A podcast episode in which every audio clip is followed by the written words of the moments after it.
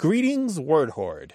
We're here with an exciting option for you a version of our podcast without any ads. That's right. No advertising interruptions, just the content you love, ready to go in your favorite podcast apps like Spotify and Apple Podcasts. It's another way to support the show, ensuring that we keep bringing you the word stories and language explorations that you love. Try it at waywordradio.org slash ad free. And it's affordable. For just a small subscription fee, you can enjoy A Way with Words uninterrupted, except by us. Plus, it makes a great gift. Know somebody who loves language as much as you do? Give them the gift of words. Easy to sign up, easy to enjoy. It's the same A Way with Words, just streamlined for your listening pleasure. Go to waywordradio.org slash ad-free. Support us, support the show, and enjoy an ad-free listening experience. waywordradio.org slash ad-free. Thank you. You're listening to A Way with Words, the show about language and how we use it. I'm Grant Barrett. And I'm Martha Barnette. Grant, of late I've been immersing myself in the language of through hikers. Those are those intrepid souls who do things like hike all the way from Mexico to Canada. And uh, I got some terms for you. For example, nobo, sobo, and yo-yo. Any idea what those are? Uh, they're kind of kind of Japanese noodles. Mm, yeah, I could see ordering some of those and standing. Oh, I'm just in. thinking of soba, I guess. Right, right. What are they? Yeah. So so nobo, sobo, and yo-yo. Yes. Hiking terms. Hmm, Yes. I don't know. Mm, Well, Nobo is someone who's hiking northbound. Oh, okay. So sobo would be southbound. Correct. And yo-yo would mean back and forth. That's exactly they go up it. and then they go back. Yes. Okay. Yes, people actually do this. Here are a couple of other ones that I liked. One is Zero Day, and the other one is Nero Day. So zero day is what the day you first set out. Oh, I hadn't thought about it that way, but no. If you take a zero day, it just means that you don't hike that day. Oh, okay. And and Nero day would be A near zero day. So you just hike 10 miles or so, not the usual 20 or, or oh yeah, 30 just if you're ten miles. just That's 10 nothing. miles. A Eh. Nero day. but really That's good stuff when it yeah, when it comes to the language of hiking, there's some really good stuff and I want to talk about it some more later in the program. Well, you know, the show talks about the inside language of everything sports and hobbies and business and the finance and industry and the military and different things that you do that we've never heard of. We'd love to hear about the inside language of your hobbies and professions. 877 929 9673. Email words at waywordradio.org or tell us and the world on Twitter at W A Y W O R D. Hello, you have a way with words. Hi, I'm Natalia, and I'm calling from Portland, Oregon. Portland, Oregon. Well, hello, Natalia. Yeah. Hi Natalia. Hey. So I am calling um, about a phrase that my grandfather used to use before he took my mother for Sunday drives. So he would go like right before he went off onto uh, on their Sunday drives. He would say, "Oh well, we're off in a cloud of whale dust." My mom always was like, "What? What in the world does this mean?" And she would she would she would uh, she would tell the story to me, and uh, I was just curious where where could this possibly have come from? Off in a cloud of whale dust, like W H A L E, whale? Whale, as in like the swimming mammal dust, The and huge uh, swimming mammal that spouts water Yeah. from its blowhole. Yeah. Yeah. Okay. well, he would use a, a little bit more of an expletive term at times for dust. Um, Oh, Ah. S H Uh, no, uh, actually, like pee. Oh, I see. So- Oh. Yeah. Oh, I see. Um, Okay.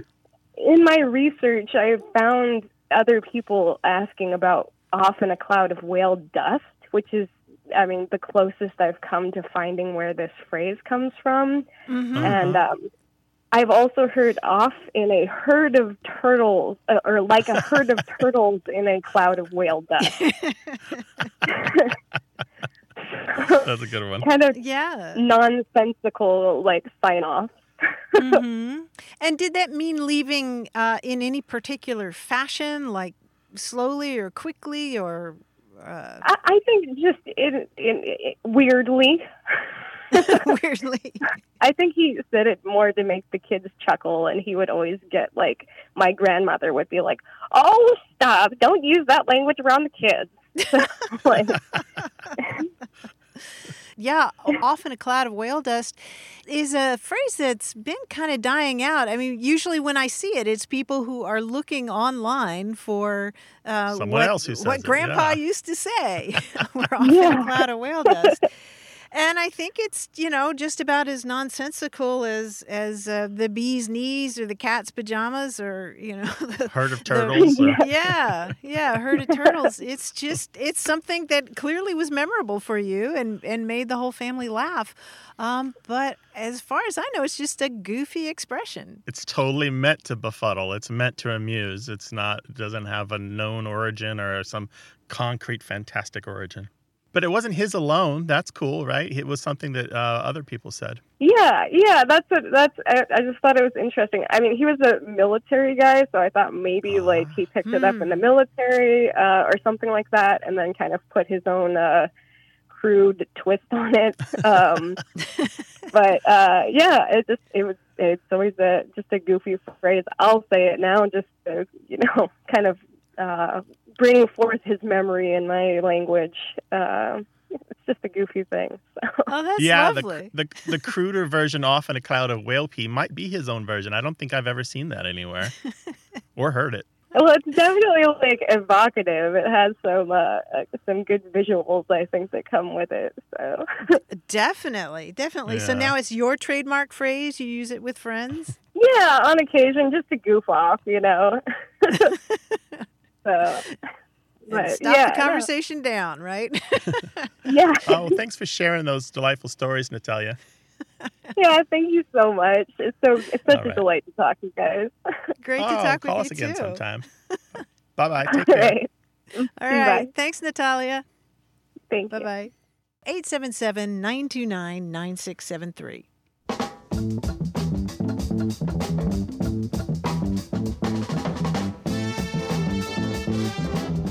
Well, the latest guilty pleasure in our household is binge watching the Great British Baking Show.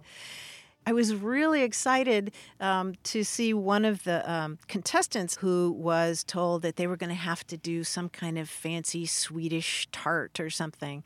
He was just kind of shaking his head, saying, Not a Scooby Doo. And I realized he was saying, I don't have a clue, not a Scooby Doo. Oh, Doo. yeah, rhyming slang. How about that? yeah, yeah. that? Not a Scooby Doo. We'd like to hear your encounters with other dialects. 877 929 9673 or talk to us on Twitter at W A Y W O R D. Hello, you have a way with words. Hi, this is Katie Fuller. I'm calling from Texas. Hi, Katie. Welcome to the show. Hi, Katie. I was wondering, is it pronounced caramel or caramel? You mean like the brown, sweet, sticky stuff that you might put on an apple? Yeah.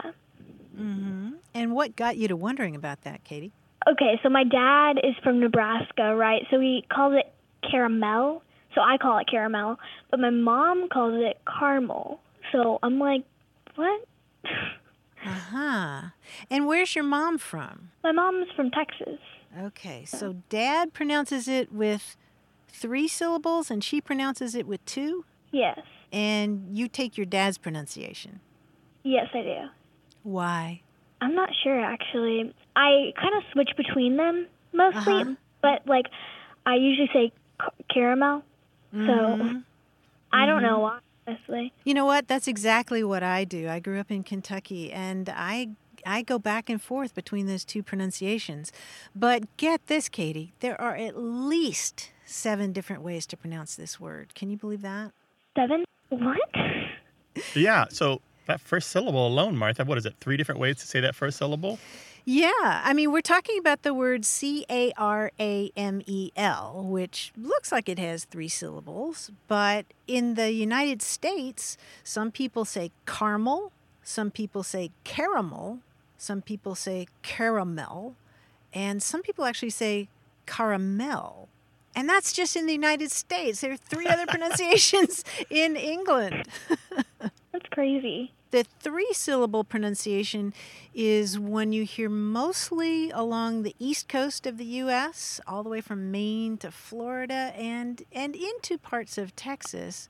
But I'm not surprised that, that there's some difference because sort of the rest of the United States uh, tends to pronounce it the other way. Yeah. There's no one place that pronounces it only one way. There's always a scattering of both pronunciations no matter wherever you go, no matter where you go. Yeah. I, I think I say caramel. My wife and I talked about this recently. I think I Yeah. say caramel most of the time. And when you add it on to another word like caramel corn, I can't imagine saying caramel corn. It just doesn't sound right.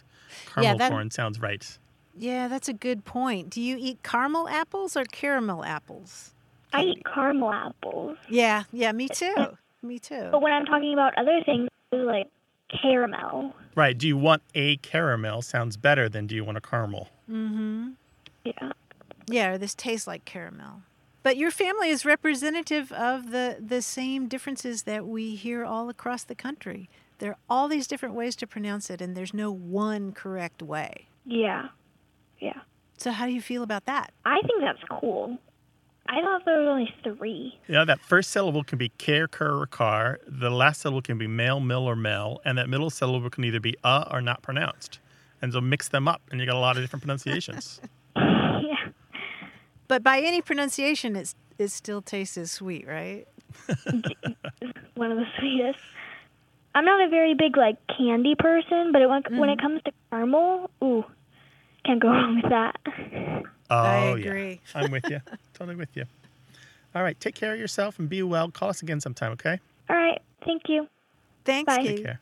Bye bye. We'd love to hear uh, about the differences in your family. Let's talk about it. 877 929 9673.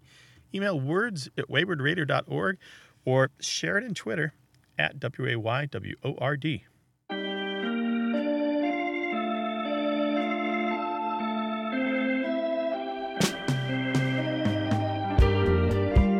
Grant, you remember we had that call from Nicole in India about the word buoy, B U O Y? Remember Oh, she was yeah, married the thing that floats in the water and marks off one part of the water from another. Yeah. Yes, and you'll recall that her husband is uh, British, and he said boy, be, Mm-hmm. you know boy, and uh, she pronounced it buoy, and so they had a little disagreement about that, and and I don't think she left buoyant exactly, but uh, one of the things that we didn't talk about was. Uh, the confusion that I think we have in this country because so many of us grew up with Lifebuoy soap. Oh, yeah. Lifebuoy soap. And they don't say Lifebuoy soap in the ads, right? Right. In this country, the predominant pronunciation is buoy, uh, like Nicole says. Um, but the reason that we don't say life buoy soap is that Lifebuoy soap was invented in 1895 by the Lever Brothers Company in the United Kingdom. So that's why we say Oh. Lifebuoy rather than Lifebuoy. So Life it kept buoy. the British pronunciation, even though we also have that product here in the United States. Yes, that had puzzled me for years, and I finally started digging into it, and that's why. Well, you know, in your family, two or more of you are disagreeing about how to say something. Martha and I would love to get in on that. Choose a side and battle it out with you. 877 929 9673.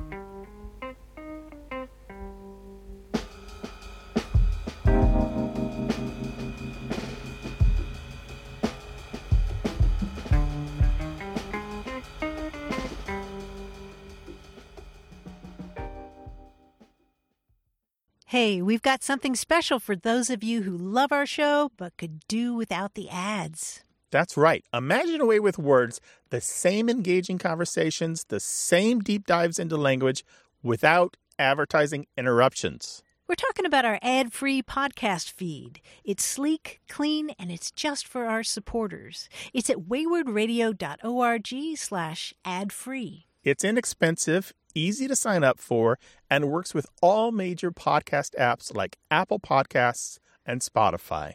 It's an affordable way to support the show and get a seamless listening experience. And if you're feeling generous, why not give a subscription to another A Way with Words fan? That's waywordradio.org slash ad free. Sign up today. Your support means the world. waywordradio.org slash ad free. Thank you.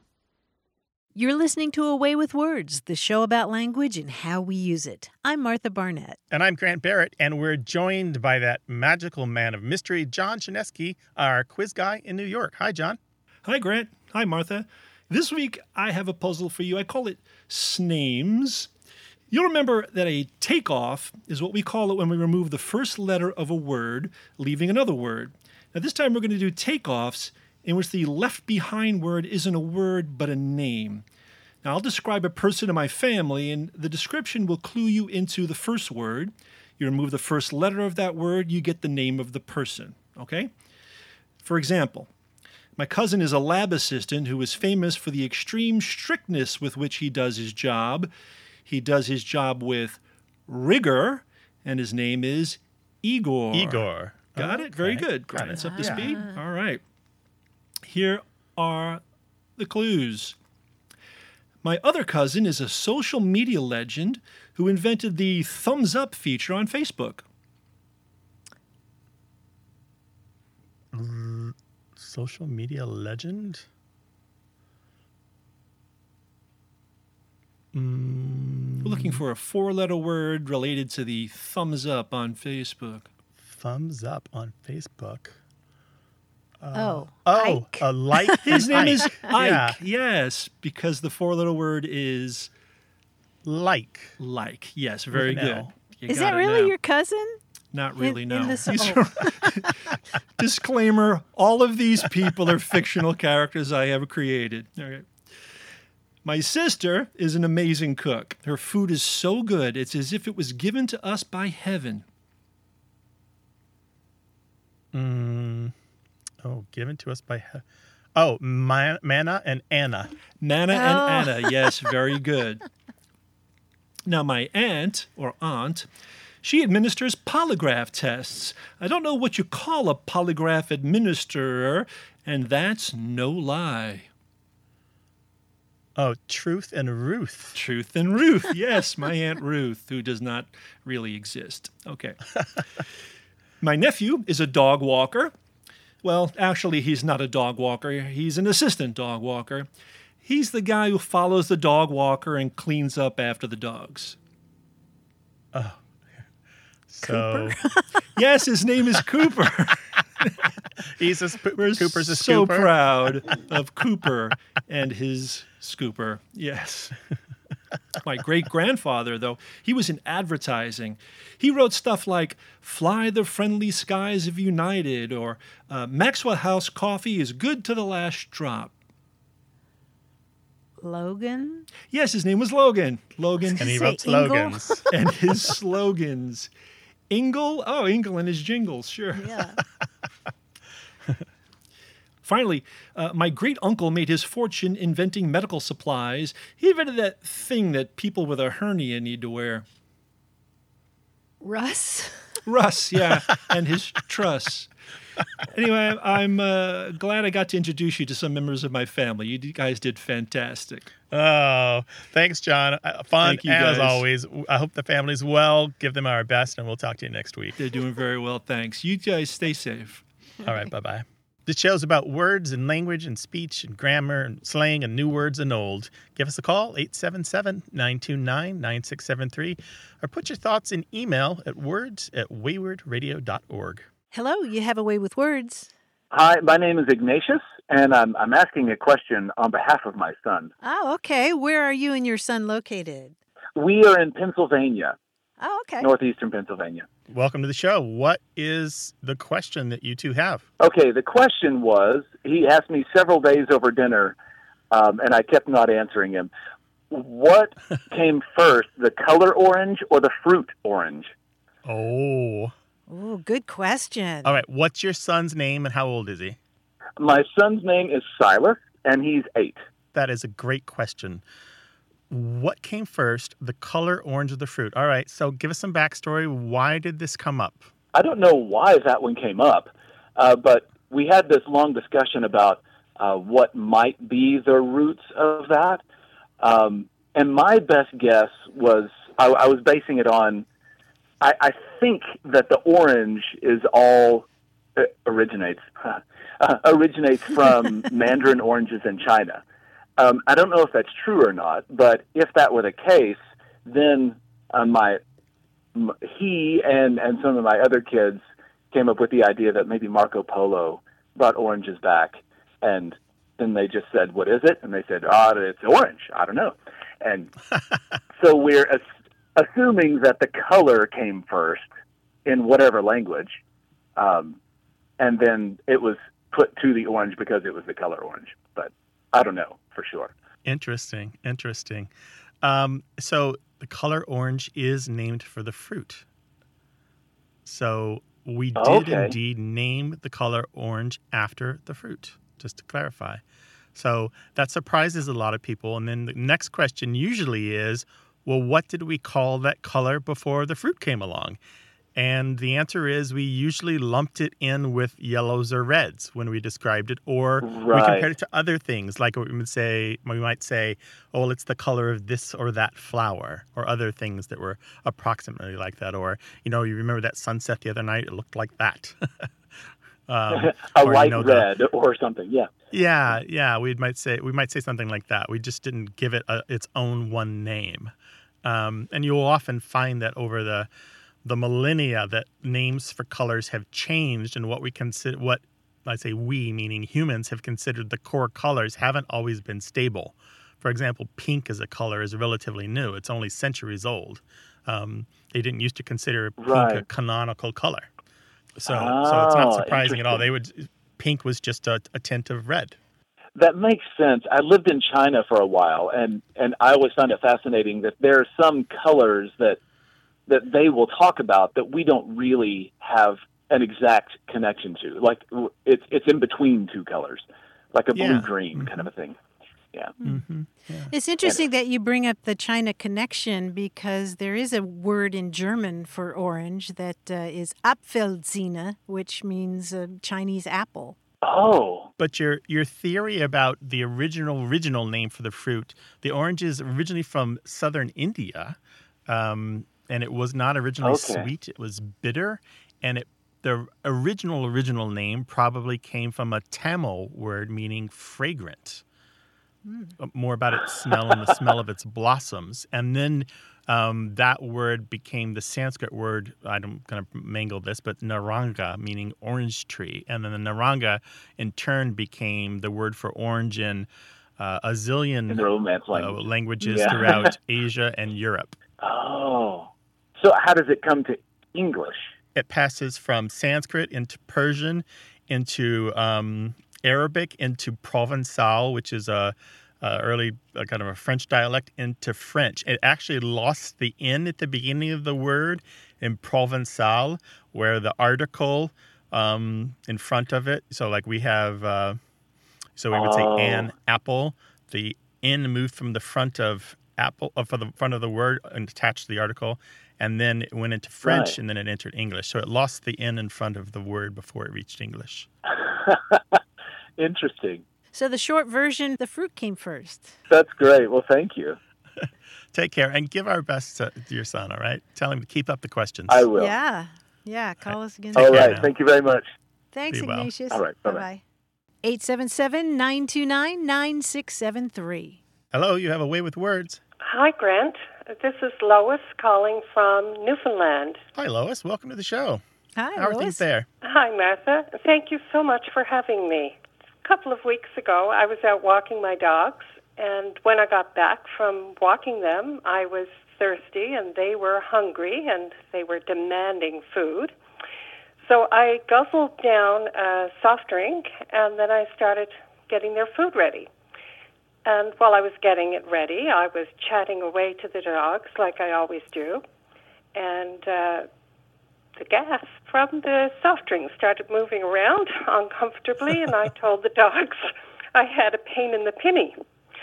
And uh, they looked at me like I had two heads. So I, so I did. thought I'd better explain to them what I mean. And I realized I don't know what I mean precisely. I've never heard of a pinny outside of my mom or, or me using it. a pain in the pinny, and your dogs were befuddled. First, what kind of dogs do you have? What What are your little Oh. sweeties? Standard poodles.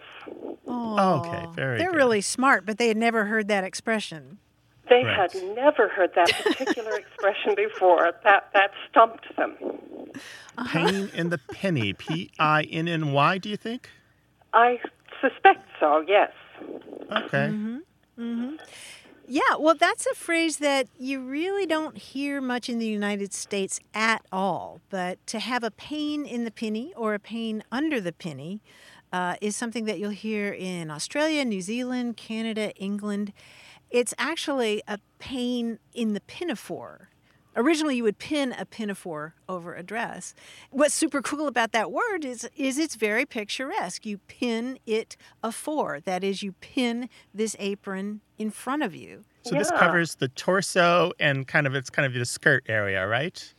Yeah, yeah, it Yeah. protects the front of your dress. Like fastens around the neck and around the waist. Yeah, yeah, and it, it uh, you know, it's, it's like an apron that you would take off Mm-hmm. um, after you've finished cooking or something.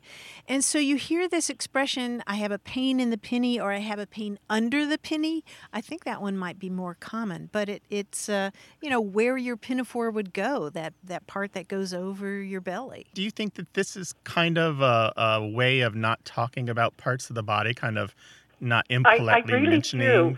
Yeah, I, I think maybe mom ha- uh, would have been uh, uncomfortable saying certain things. So, you know, if she had a bit of gas, she probably wouldn't want to say that. Ah, that makes a lot of sense. And here Uh-huh. you Yeah. are saying it on, uh, you know, all North American radio. Canada and United States now know about your gas, Lois. well, I wonder where she picked it up. I, I uh, checked, and none of her siblings had ever used that expression, apparently. And and um, well, it's got a long history. How far back would you say that goes, Martha? Uh, at least to the late 19th century. But again, you're, you're not going to hear it in, in the U.S. Where was she from? oh, from Newfoundland. Yeah. Okay. Like you, Okay. right? So Newfoundland, Yeah, Canada, absolutely. definitely the Commonwealth country. So it makes sense that you and your mother would use it. Uh, definitely more common in Canada than the U.S. But it has faded, wouldn't you say, Martha? Just Oh, not definitely. on the way out, pretty much. Pinafores just aren't are on the way out. Right. oh well, this is displaying my age now. Will you still wear pinafores in your 40s? That's weird. oh, God bless you, Grant. So, Lois, um, you can take this back to your dogs and explain the whole thing. I absolutely will. Thank you All right. so much. it's our pleasure. Yeah, thanks for Take care of calling. yourself and give those doggies a treat for us, will you? I certainly will. All right, All right. then. t- Take care. Thank you so much. 877-929-9673 is the magical language line where you call with your language thoughts, questions, and observations. You can also tell us all in email to words at waywordradio.org.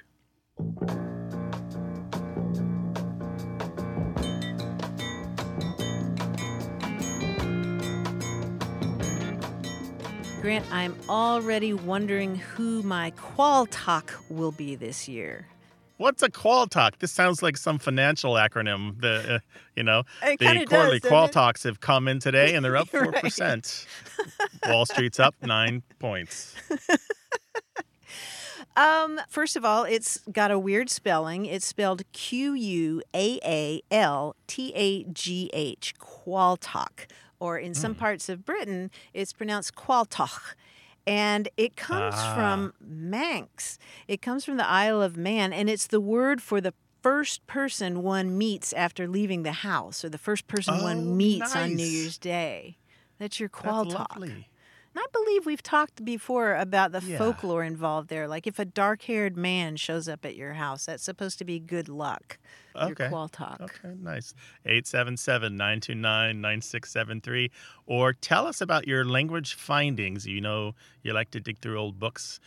Words at waywordradio.org. Hi, you have a way with words. Hi, yes, my name is Alex, calling from Bishop, California. What's going on in uh, in Bishop? Yeah, well, I work um, for an environmental nonprofit here in Bishop.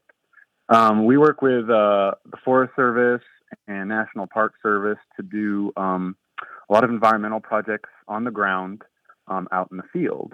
And I've noticed that whenever we go out into the field for multiple days, it's called a hitch. And uh, just curious as to where that might come from. Well, now I'm real curious what you're doing out there in the Yeah, field. yeah. So a hitch is an assignment to do what? You know, usually it's a lot of uh, environmental rehabilitation work, or maybe it's cutting out logs from, uh, you know, a trail. The logs have fallen down, so just opening it back up, and basically anything where we're going out and you know bringing our tools and overnight work with us, and kind of we're back in in the area for a while. Ah, okay. so you're got it. camping. Yes, we're camping. It's yeah, more of an overnight. For if we were just going out for the day, not usually call it a hitch, but Hmm. um, Okay. I've noticed that we call it a hitch when we're out for uh, multiple days or yeah. So your question is, why do you call this kind of assignment a hitch? It's a it's a an extended job, more or less, right? Yeah, and you ex- know, I mean, extended assignment. exactly. Um, And I've I've known, you know, the obviously other ways we use hitch in language, but this one seems kind of kind of unique. Um, Well, they're they're all connected. They all involve getting caught or fastened, more or less, and I'll explain that.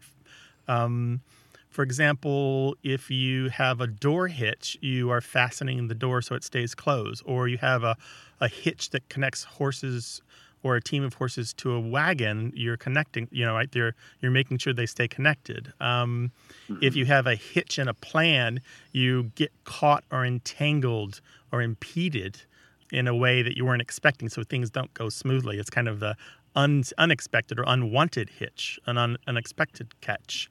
And so this kind of hitch you're talking about is a job-related hitch, and you can have hitches in military service or hitches in uh, in the nautical life, or you know, you might take out a hitch aboard a ship. Um, these are you get hitched um, to the uh, the ex- uh, period of service, which means they have temporarily fastened you onto their team or temporarily um, caught you as a um, as a worker, so to speak. Does that make Gotcha. sense? Um, Yeah. Getting hitched, getting married is you're getting you're tying the knot, literally, maybe or figuratively.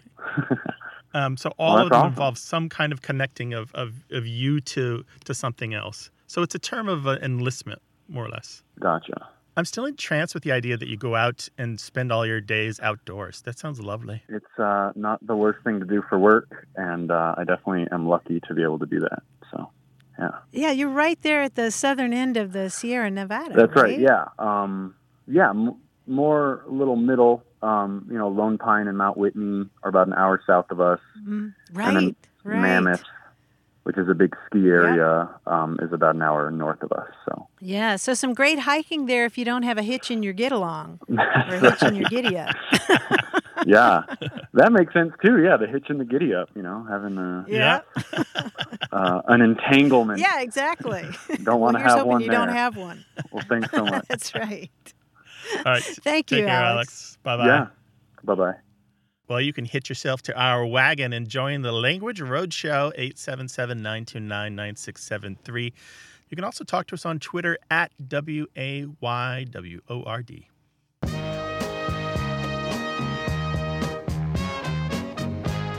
More about what we say and why we say it. Stay tuned.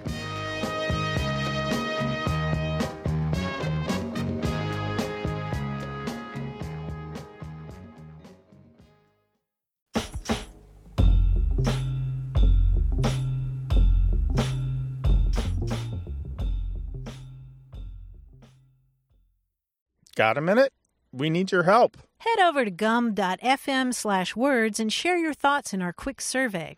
Your feedback matters. It's the backbone of our show's success. Thanks for making our show even more successful. That's gum dot fm slash W O R D S. Thank you. You're listening to A Way with Words, the show about language and how we use it. I'm Grant Barrett. And I'm Martha Barnette. We were talking earlier about the language of through hikers, those people who hike for many, many weeks and months to get to a destination. And when you're doing a long trail like that, you tend to acquire what they call a trail name. And Grant, you'll remember we had a call from Liz in Laramie, Wyoming, who spent six months hiking the Appalachian Trail. And uh, people commented on her accent. Right. They kept thinking she was from somewhere else, but she was born in the United States. Right. And you may remember that she said that on the trail, her name was Half Note. That's what everybody called her. And it's partly because she's a musician, and partly because, in her words, she's rather short and petite. And what I didn't realize until recently is that hikers usually don't think up that trail name for themselves. It tends to be bestowed on them by others. It's inspired usually by something you've done that's unique or smart or maybe just spectacularly stupid. And I learned this and much more from a new memoir called Journeys North. It's by Barney Scout Mann, who, as it happens, hiked all 2,650 miles from Mexico to Canada on the Pacific Crest Trail. And he's also done all of the Appalachian Trail and the 3,100 miles of the Continental Divide. So he's what hikers call a triple crowner. He really knows his stuff. And, wow, a triple threat. yeah, and triple sore, I bet. Anyway, each of these trail names ends up telling a story. Somebody who's singing a lot on the trail might be called Figaro, for example. And one of my favorites is a guy who was sitting around with a bunch of hikers during a break, and he said, Gosh, wouldn't it be awful if you ended up with a trail name like Cuddles? Well, you can imagine what trail name they gave this guy. oh, poor Cuddles. But the best names are the ones that come from stories, right? Not the ones that you assign yourself out of who you think you are. Yeah, it's yeah. Who people think you are. Yeah. So shout out to Cuddles. Another cool term is trail angels. These are people who leave food for hikers all along the way, or they have a standing invitation for hikers to just pop off the trail for a day or two and uh, stay at their home. Oh, that's fantastic. Yeah. You might have overestimated your abilities or just just need to rest your knees. Yeah, or it gives you something to look forward to. I mean, word gets out among hikers. There, you know, in terms of the Pacific Crest Trail, about 300 hikers do that every year. There's a window of time when the weather uh, lets you do that, and, and about 300 people at least start out. Not all of them finish, but uh, but they know where the Trail Angels' homes are along the way, and people just open up their homes or their yards and, and let people crash for a day or two. It's it's really it's really a cool um, subculture, I guess. Yeah, that's that's wonderful. I I love that spirit of community and of co-giving is the back and forth. So it's not only the angels giving to the hikers the hikers giving to each other and then the hikers sharing their stories with those of us who don't go so we can appreciate the the beauty of the uh, the relationships that they form, but also the the wilderness that they pass through. You know, I'm really glad you said that because reading this book, Journeys North, I really thought that it was going to be about the landscape and and the beauty, and of course that's that's absolutely true. But it's really a book about relationships because you're in this world that's cut off from other people, usually for about five months, and it it sort of reminded me of you know when you take a long airplane flight and you sit down next to somebody and you just you pour out your life story to somebody and then mm-hmm. maybe you never see them yeah. again or maybe you do develop some kind of uh, friendship that lasts a lifetime martha it sounds like a wonderful book what was it it's called journeys north by barney scout mann that's fantastic we'll put a link to that on the website when we post the episode We'd love to hear what you're reading or about your travels and the language that you uncovered when you went to interesting new places or even terrible ones. And we'd love to hear the good and the bad stories. 877 929 9673. Email words at waywordradio.org or try us on Twitter at W A Y W O R D.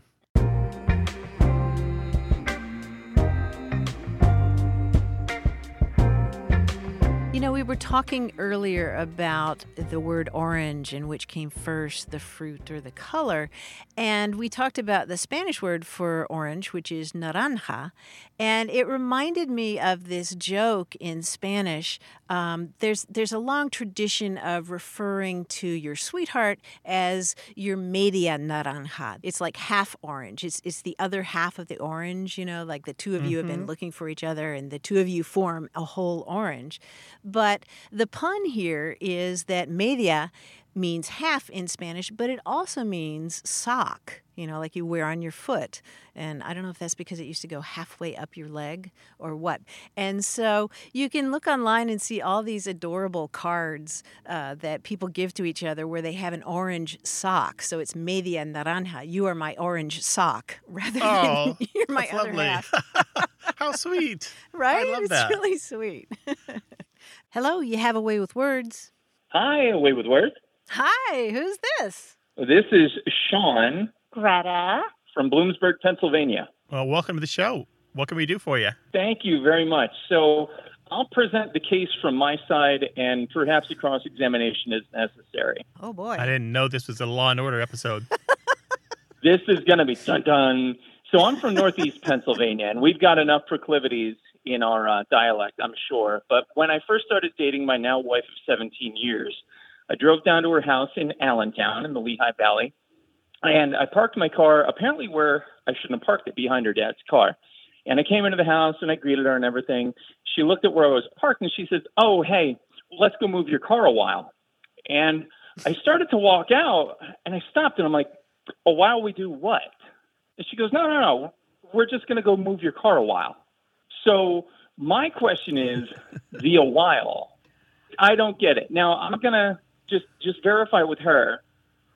Yes. Okay, so a while to to us means uh, to us meaning my family or wherever I grew up. I guess that I adopted this statement means just like while you're waiting to do something else or in the meantime. So why don't you go get changed a while, or why don't you have a snack a while, or why don't you go move your car a while, Sean?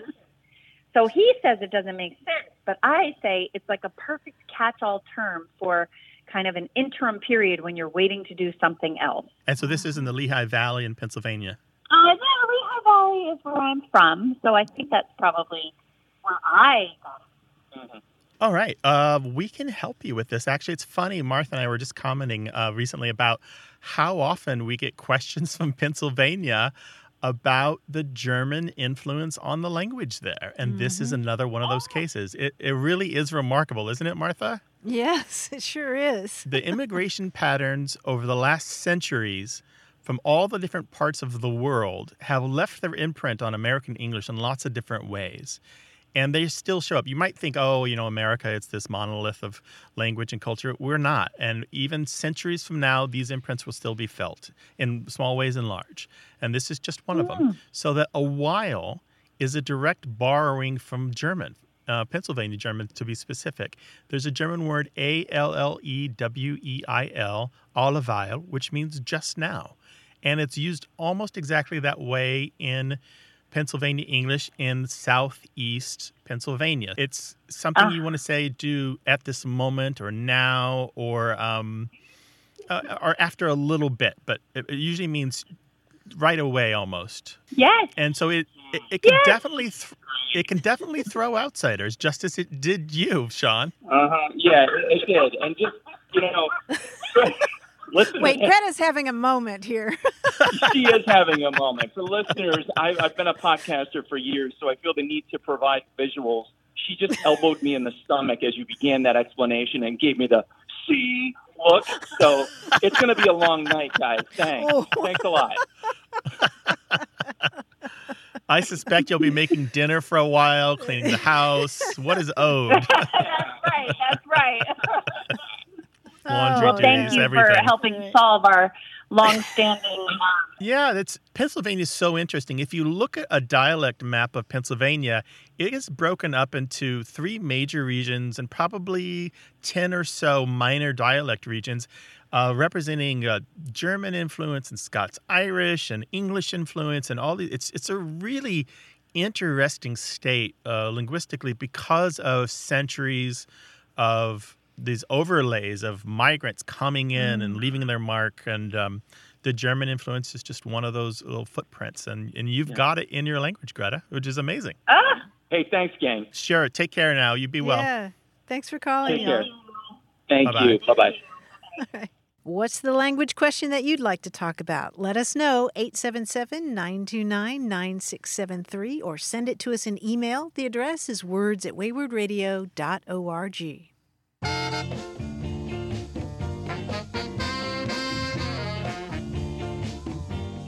Another hiking term I learned from the book Journeys North by Barney Scout Mann is hike naked day. What? Like literally naked or with no gear naked?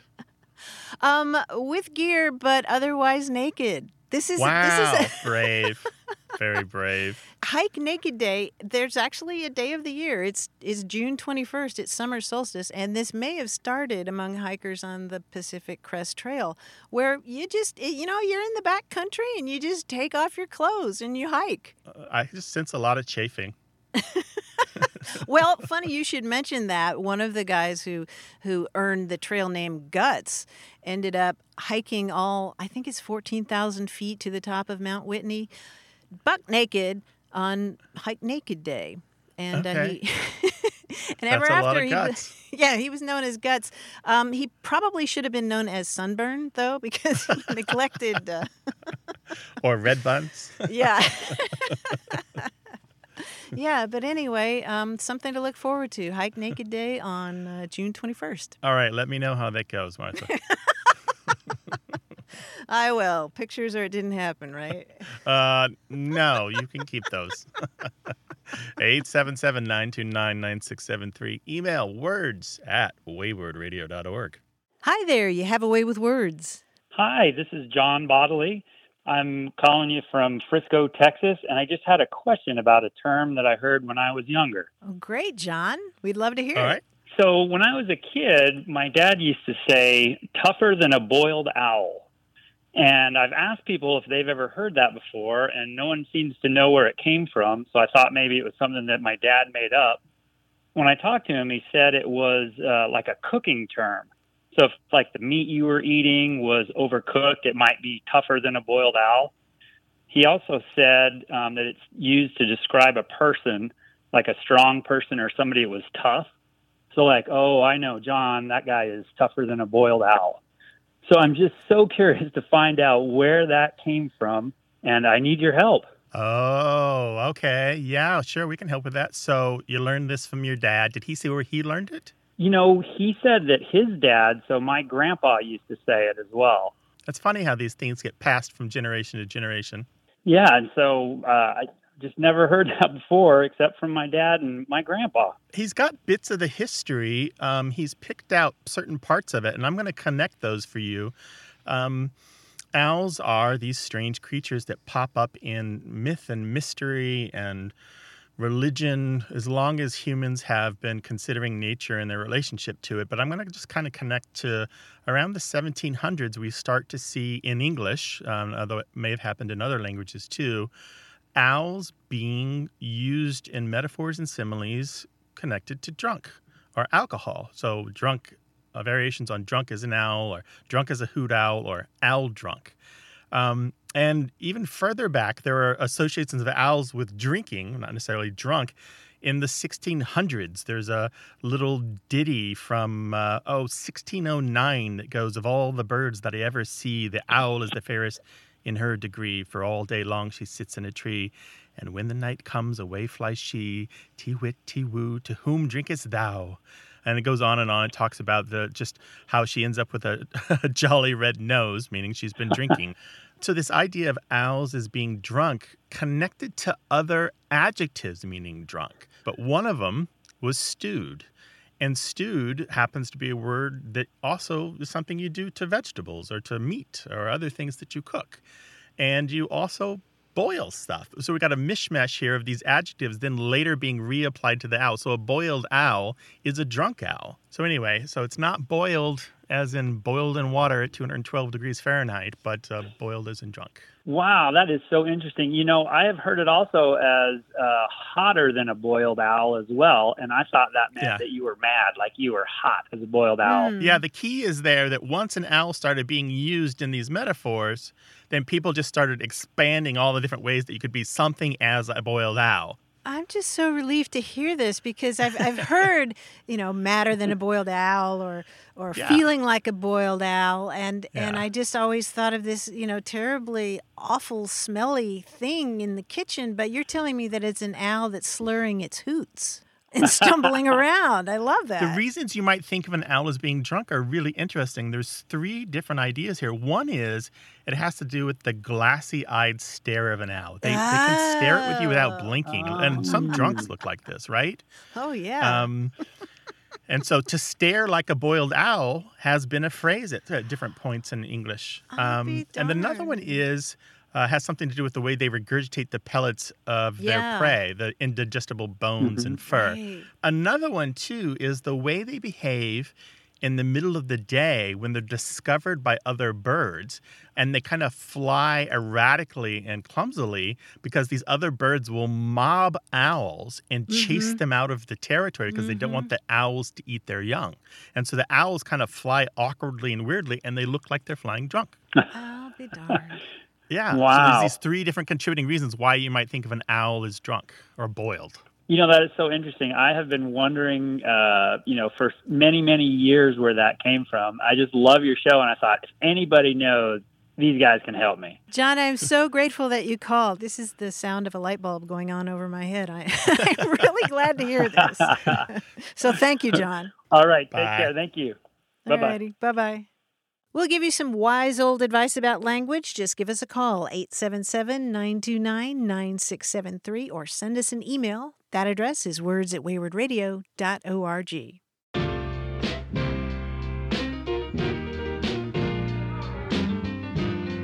Another hiking term I came across in the book Journeys North by Barney Scout Mann is hiker midnight. Any guess what hiker midnight is? Hiker Midnight. Wow. Um I don't know. I'm kind of thinking about halfway between when you put up your tent and when you get up, which isn't necessarily the middle of the night since you often set up your tent well before dusk and you Mhm. often get up well before dawn. hmm That's yeah, that's pretty much it. Barney says it's uh, it's 9 p.m. when you know you've hiked 20 miles or 30 miles, and and midnight comes at 9 p.m. You are just out. Oh yeah, there's no, there's none of this like romantic uh, sitting around the fire till the early hours because you're just finished. You're beat. Yeah, hiker midnight. 877 929 9673. Thanks to senior producer Stephanie Levine, editor Tim Felton, and production assistant Rachel Elizabeth Weisler. You can send us messages, subscribe to the podcast and newsletter, and catch up on hundreds of past episodes at waywordradio.org. Our toll free line is always open in the U.S. and Canada, 877 929 9673, or email us words at waywordradio.org. Away with Words is an independent production of Wayword Inc., a nonprofit supported by listeners and organizations who are changing the way the world talks about language. Many thanks to Wayword board member and our friend Bruce Rogo for his help and expertise. Thanks for listening. I'm Grant Barrett. And I'm Martha Barnette. Until next time, goodbye. Bye bye.